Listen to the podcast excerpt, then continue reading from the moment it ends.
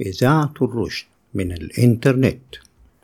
نستمع الآن إلى الحلقة الرابعة والعشرين من برنامج الوعي بدين الله من إعداد وتقديم المهندس عبد الحليم محمود. عزيزي المستمع نرحب بكم في حلقة اليوم الأربعاء الحادي عشر من سفر 1444 هجرية والموافق السابع من أغسطس 2022 ميلادي. موضوع حلقة اليوم يقدم تعريفا للفرق بين الشرع والكذب على الشرع. دعونا نرحب أولا بضيف البرنامج الحاج عبده. مرحب بيك يا باشمهندس. أنا عندي الأول سؤال قبل ما ندخل في موضوع الحلقة. هو مفيش يا باشمهندس في الإسلام قاعدة بتحكم الواحد المفروض يؤمن بإيه ويكفر بإيه؟ يعني مثلا الواحد المفروض يؤمن باللي ورثه من والديه ولا يؤمن بالمذهب الأشعري والماتوردي اللي بيقول عليه الشيخ الأزهر؟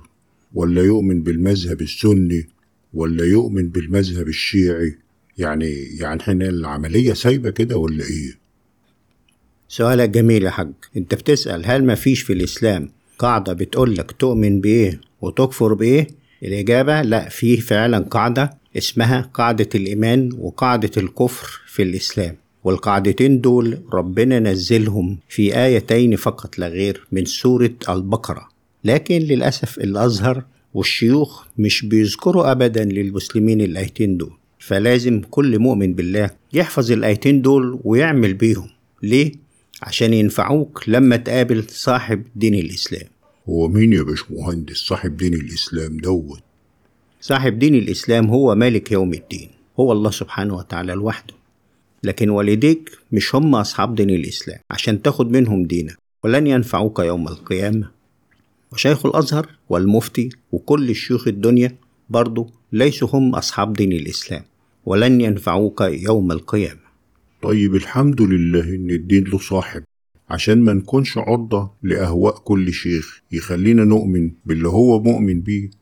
ونكفر باللي هو بيكفر بيه. إيه هما بقى الآيتين دول يا باشمهندس؟ اللي هما فيهم قاعدة الإيمان وقاعدة الكفر في الإسلام. الآية اللي بتحدد قاعدة الإيمان هي الآية 136 في سورة البقرة. ودي آية واحدة ممكن أي إنسان يحفظها. والآية اللي بتحدد قاعدة الكفر في الإسلام هي الآية 256 تعال نقرأ الآية 136 اللي بتحدد أنت تؤمن بإيه. بسم الله الرحمن الرحيم. قولوا آمنا بالله وما أنزل إلينا وما أنزل إلى إبراهيم وإسماعيل وإسحاق ويعقوب والأسباط وما أوتي موسى وعيسى وما أوتي النبيون من ربهم. لا نفرق بين أحد منهم ونحن له مسلمون. نتدبر الآية مرة تانية مع بعض. قولوا آمنا بالله وما أنزل إلينا. إيه هو اللي أنزل إلينا؟ القرآن. واحد يقول لك لأ اللي أنزل إلينا هو كتاب القرآن وكتاب البخاري وكتب صحيح مسلم وكتب السنة. فده لا تجادله. قل له أنت لكم دينكم ولي دين. تعال نعد هم فيهم كام حاجة عشان تبقى عارف أنت بتؤمن بكام حاجة. هم خمس حاجات بالمناسبة. أول حاجة قولوا آمنا بالله. دي نمرة واحد. نمرة اتنين وما أنزل إلينا. أنت أنزل إليك إيه؟ القرآن. يبقى دي نمرة اتنين. نمرة تلاتة وما أنزل إلى جميع الرسل من قبل. ليه؟ عشان تؤمن إن رب الرسل كلهم دول هو رب واحد وأنزل لهم رسالة واحدة وإن الإسلام بتاعهم كله إلى الله هو إسلام واحد ودين واحد. رابع حاجة تؤمن بيها إنك لا تفرق بين أحد منهم. ما تقولش محمد أحسن من عيسى ولا عيسى أحسن من موسى. نمرة خمسة ونحن له مسلمون. دي الهوية بتاعتك. ما تقولش إحنا مسلمين سنة. وما تقولش إحنا مسلمين شيعة وكده تبقى غيرت دينك. في حاجة سادسة؟ لا ما فيش حاجة سادسة. وألف لا إنه ما فيش حاجة سادسة لأنك لو دخلت في حاجة سادسة يبقى أنت غيرت الدين بتاعك. هنقرأ الآيتين اللي بعد الآية 136 دي عشان تعرف حكم اللي يخرج عن الخمس حاجات دول. فإن آمنوا بمثل ما آمنتم به فقد اهتدوا. طب وإن تولوا؟ تولوا يعني يعني مش عاجبهم الكلام ده؟ يعني شايفينه ناقص زي بتوع السنة بيقول لك لا إحنا لازم نؤمن بحاجات تانية. وإن تولوا فإنما هم في شقاق. فسيكفيكهم الله. يعني بقوا أعداء. طب واللي يؤمن بالحاجات دي؟ دي اسمها بقى صبغة الله. صبغة الله ومن أحسن من الله صبغة ونحن له عابدون. صبغة الله هي الصبغة اللي صبغ بيها عباده اللي آمنوا بيه من يوم نوح وإبراهيم وموسى وعيسى. صبغة واحدة. والصبغة دي بتبان يوم القيامة كده دول يقفوا لوحدهم دول اللي عليهم صبغة الله. اللي تلونوا بإيمانيات أخرى أو خلوا إيمانهم بخمسة وستة وسبعة وثمانية دول تلاقي صبغتهم اتغيرت. لكن دي أحسن صبغة. بقول لك إيه الآية بتقول إيه؟ صبغة الله ومن أحسن من الله صبغة ونحن له عابدون. فهم دول العابدون. واحد مش عاجبه صبغة الله هو حر. فاللي يؤمن بحاجة سادسة زي السنة النبوية ده بيصبغ نفسه بصبغة تانية غير صبغة الله. فاحفظوا الآيات دي اللي ذكرناها اللي هي الآية 136 بتقول لك إيه هي الخمس حاجات اللي تؤمن بيهم؟ الآيتين اللي بعديهم بيقول لك إيه الضرر إنك أنت ما تؤمنش بالخمسة دول أو تزود عليهم. فإن آمنوا بمثل ما آمنتم به فقد اهتدوا هو ده الهدى يا جماعة. ما تجيبش الهدى من عندك. ربنا اللي بيحكم إيه هو الهدى؟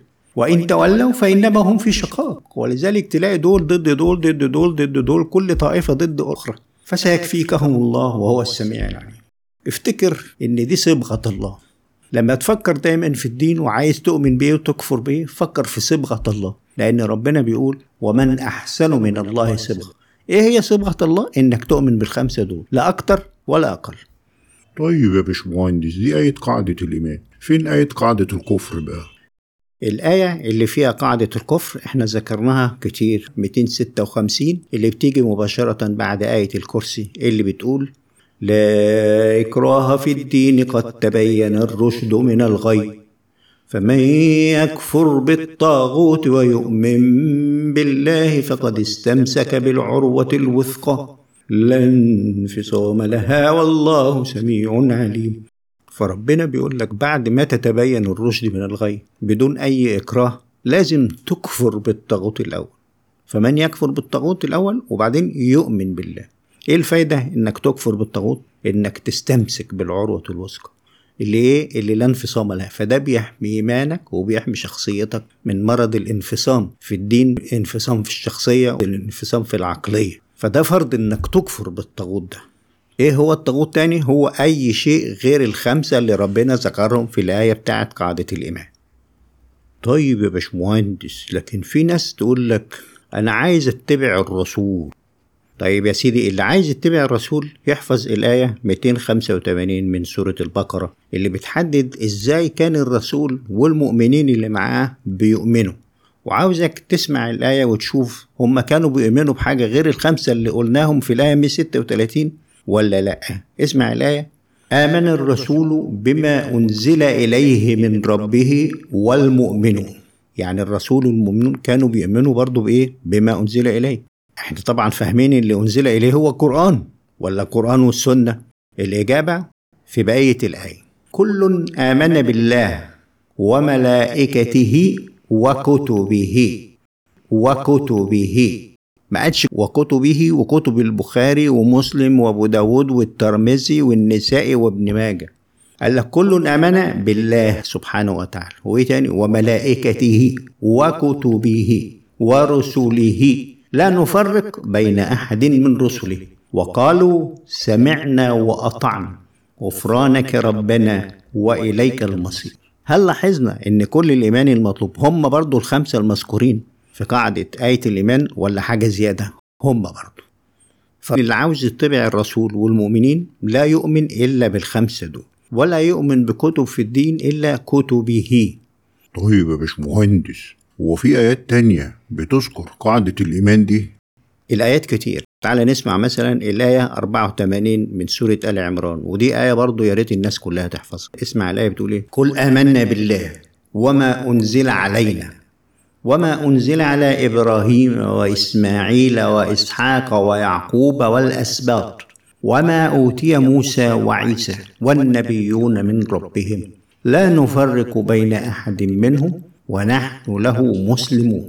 هي دي نفس الإيمانيات المطلوبة الخمسة اللي إحنا سمعناها قبل كده في الآية 136 من سورة البقرة. طيب الآية اللي بعديها بتقول إيه في سورة آل عمران؟ ومن يبتغي غير الإسلام دينا فلن يقبل منه وهو في الآخرة من الخاسرين.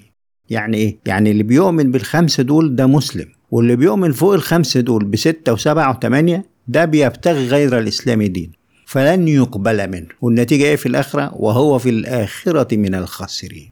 فالخلاصة إن الخمس متطلبات للإيمان دي اللي مذكورة في الآية 136 آية واحدة المسلم المفروض يحفظها ما تخرجش عنها أبدا وما تؤمنش في حاجة زيادة أبدا وهي في غاية البساطة إنك تحفظها. إيه هي؟ الإيمان بالله وملائكته وكتبه ورسله واليوم الآخر. وما فيهاش ما يسمى بالسنة النبوية.